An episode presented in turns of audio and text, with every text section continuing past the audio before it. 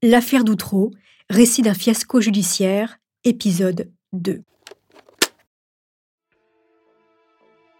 Au printemps 2001, le quartier de la Tour du Renard à Outreau, dans le Nord-Pas-de-Calais, est ébranlé.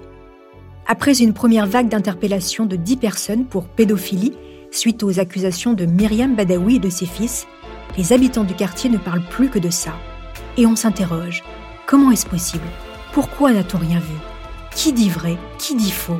Pour l'heure, seuls Myriam Badaoui, Aurélie Grenon et David Delplanque, les voisins de palier de Myriam et Thierry, ont avoué avoir violé les enfants Delay. Tous les autres nient en bloc, y compris leur propre père, Thierry Delay.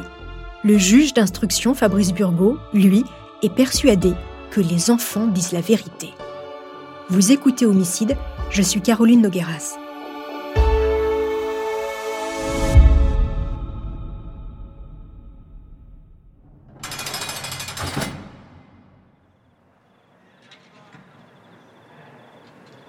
Myriam Badaoui a complètement changé de stratégie. Après avoir tout nié, voilà qu'elle ne s'arrête plus de parler. Depuis la prison, elle envoie des lettres au juge d'instruction, parfois plusieurs fois par semaine.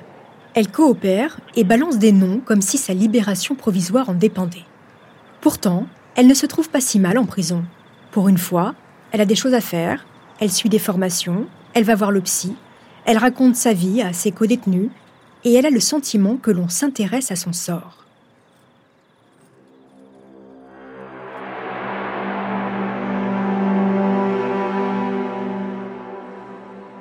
Myriam est la dernière d'une famille de 5 enfants. Sa mère est une femme infidèle. Ses parents divorcent quand elle n'a que 3 ans. Sa mère, française, abandonne tout le monde. Myriam reste vivre avec son père. Il est algérien. À 6 ans, il la caresse. À 8 ans, il la viole.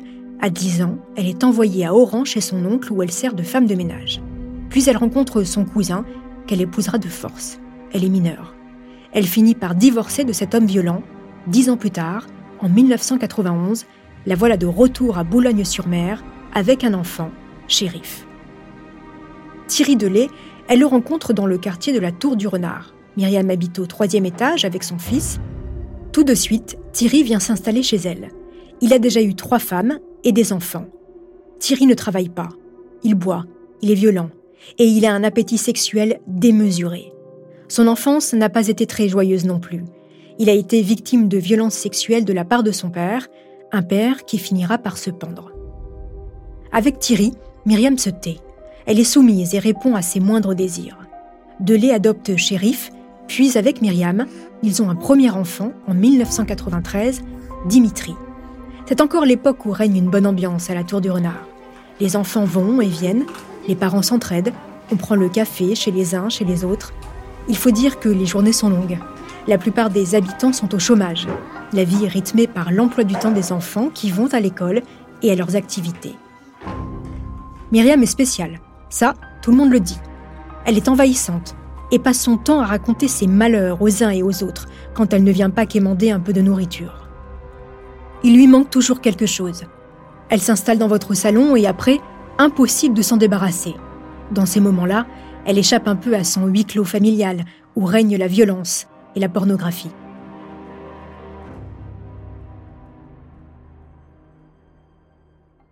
C'est au juge Burgaud à présent qu'elle se confie, son seul lien avec l'extérieur.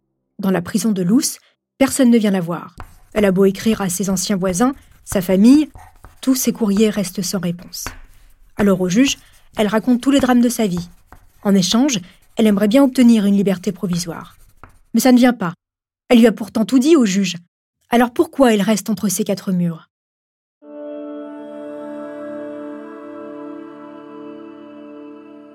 Le 2 mai 2001, enfin, une lueur d'espoir.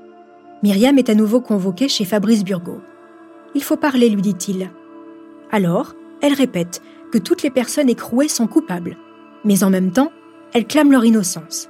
C'est à ne rien y comprendre. Puis elle accuse le couple Lavier qui a pourtant été libéré. 15 jours plus tard, Sandrine et Franck Lavier sont à nouveau arrêtés et leurs 4 enfants placés. Ah, et puis ça lui revient, le patron du sex shop à Boulogne-sur-Mer, celui chez qui son mari s'approvisionnait en cassettes pornographiques, eh bien il revendait les cassettes qu'elle tournait avec ses enfants et son mari sous le manteau. Myriam est persuadée que son mari fait partie d'un réseau pédophile en Belgique, avec le monsieur du sex shop. Et les petites victimes seraient nombreuses. Et la boulangère, demande le juge. Vos enfants ont parlé d'une boulangère. Ah, s'ils le disent. La patronne de la tarte aux pommes ? Non, une certaine Roselyne Godard, lui soumet le juge. Elle a été arrêtée d'ailleurs. Et Myriam embraye. Oui, c'est vrai, Roselyne Godard participait aux orgies, ce qui permettait à Myriam d'éponger ses dettes envers elle. À chaque fois, c'est la même mécanique. Les enfants racontent des histoires, le juge les répète à Myriam, Myriam abonde et en rajoute. Les semaines passent et Myriam reste en prison. Alors, elle recommence à écrire, elle dit au juge qu'elle en a marre.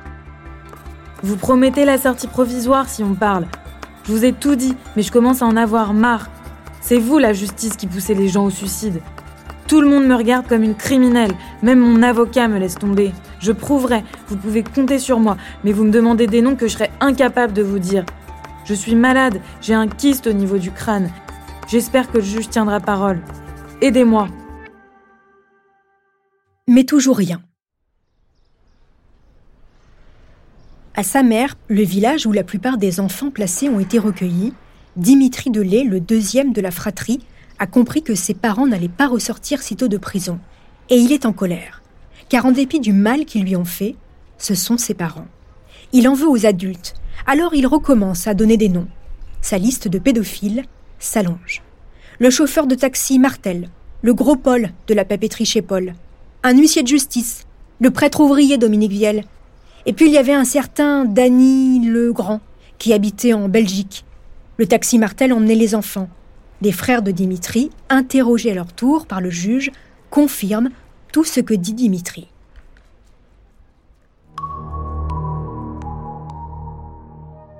Fabrice Burgaud en est sûr.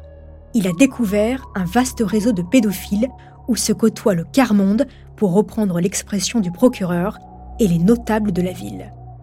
Et il n'est pas le seul à le penser. Les avocats qui défendent les enfants de lait, leur mère Myriam Badaoui, Aurélie Grenon et David Delplanque en sont aussi persuadés. Comment les enfants pourraient-ils donner autant de détails avec une telle précision ? Écoutez l'intervention de maître Fabienne Roynançon, l'avocate de Myriam Badaoui, au JT de France 3 Nord-Pas-de-Calais du 21 novembre 2001. Je n'ai pas senti un élément de vengeance ou un sentiment de vengeance dans ses propos. Simplement le besoin de dévoiler et de dénoncer tous les participants qui ont pu faire du mal aux enfants. L'affaire est tellement énorme que le juge Burgaud décide de saisir la PJ de Lille. Les derniers dénoncés sont mis sur écoute. Mais cela ne donne rien.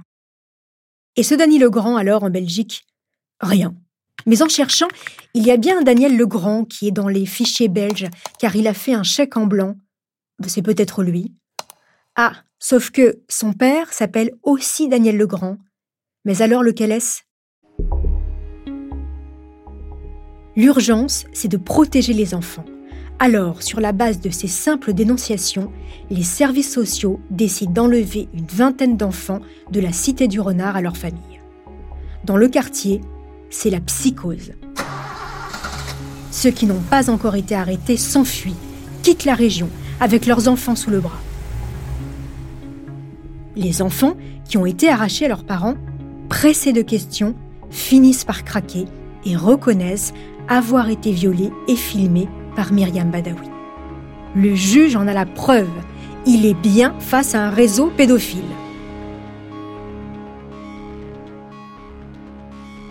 Pendant ce temps, Myriam Badaoui, du fond de sa cellule, lui écrit « Vous tenez pas votre parole, car plus je dis, plus vous voulez que je mens.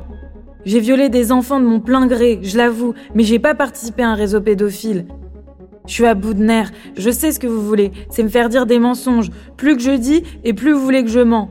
On m'a promis ma provisoire, et là c'est autre chose.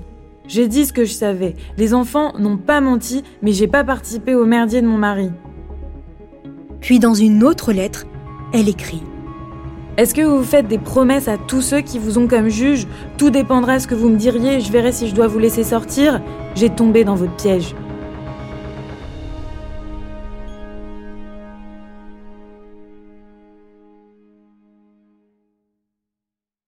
Le 27 août 2001, nouvelle audition de Myriam Badaoui au palais de justice par le juge Burgaud.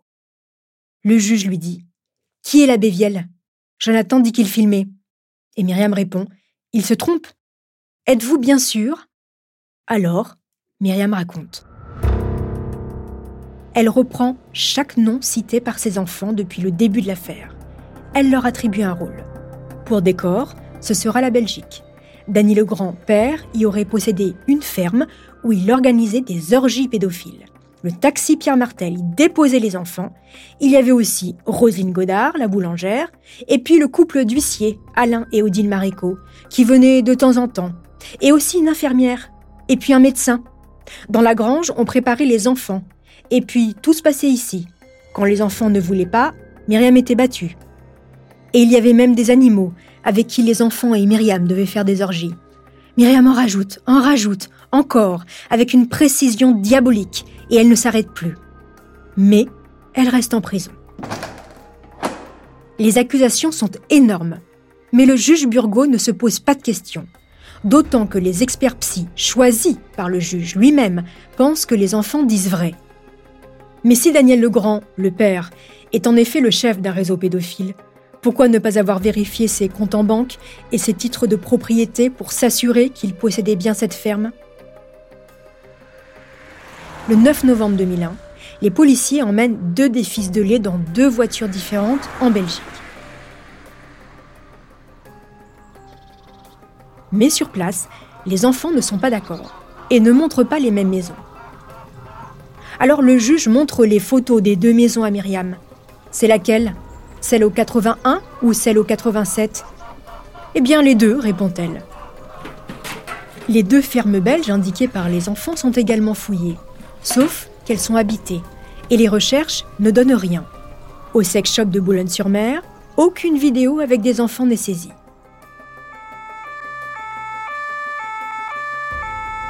Pourtant, le 14 novembre 2001, 8 personnes sont arrêtées.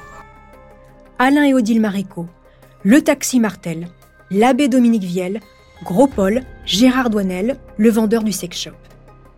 Et pour Daniel Legrand, puisqu'il y en a deux, comment on fait ? Les enfants ont d'ailleurs parlé non pas d'un Daniel, mais d'un Dany. Sauf que personne ne surnomme les deux Daniel Legrand Dany.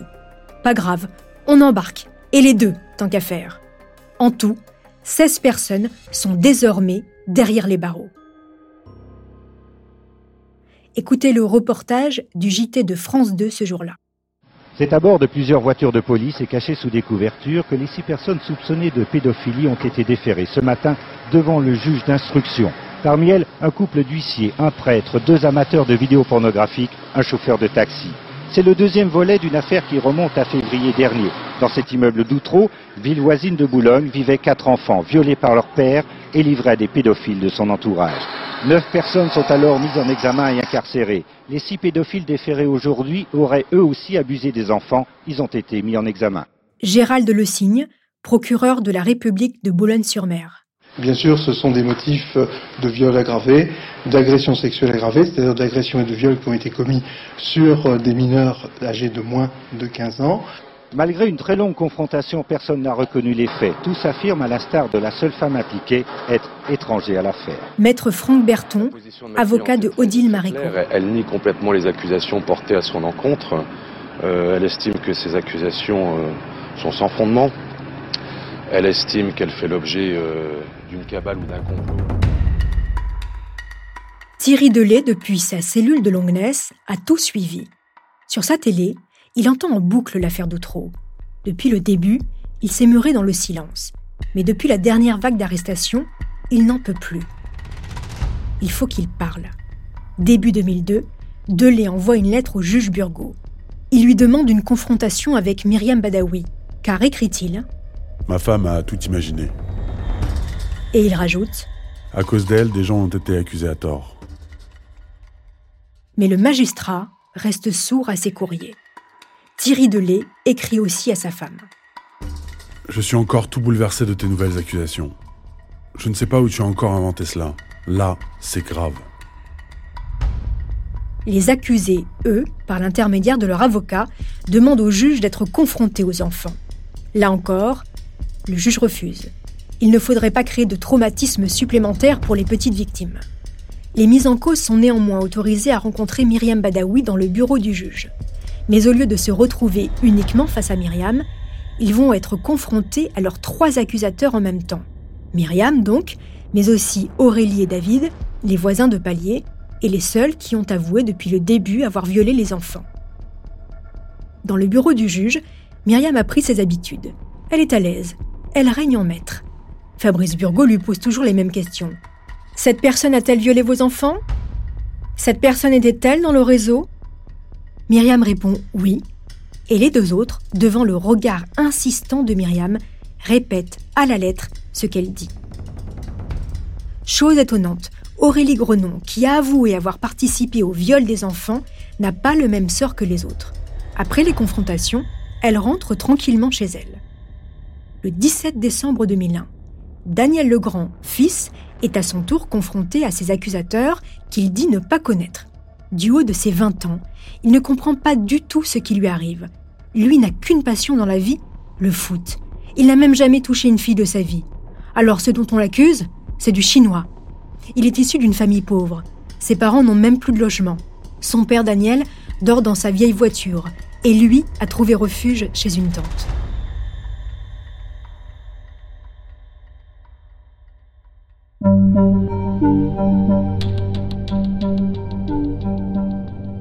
Daniel Legrand ne comprend pas pourquoi Aurélie Grenon repart chez elle le soir après les confrontations et lui, qui se dit étranger à toute cette histoire, reste en prison. Alors c'est ça, il faut mentir pour retrouver sa liberté ? 2 jours plus tard, Daniel Legrand décide de changer de stratégie. Mais elle va s'avérer catastrophique et enfoncer encore un peu plus l'affaire dans de profonds abîmes. C'est ce que je vous raconterai dans le 3e volet de l'affaire d'Outreau.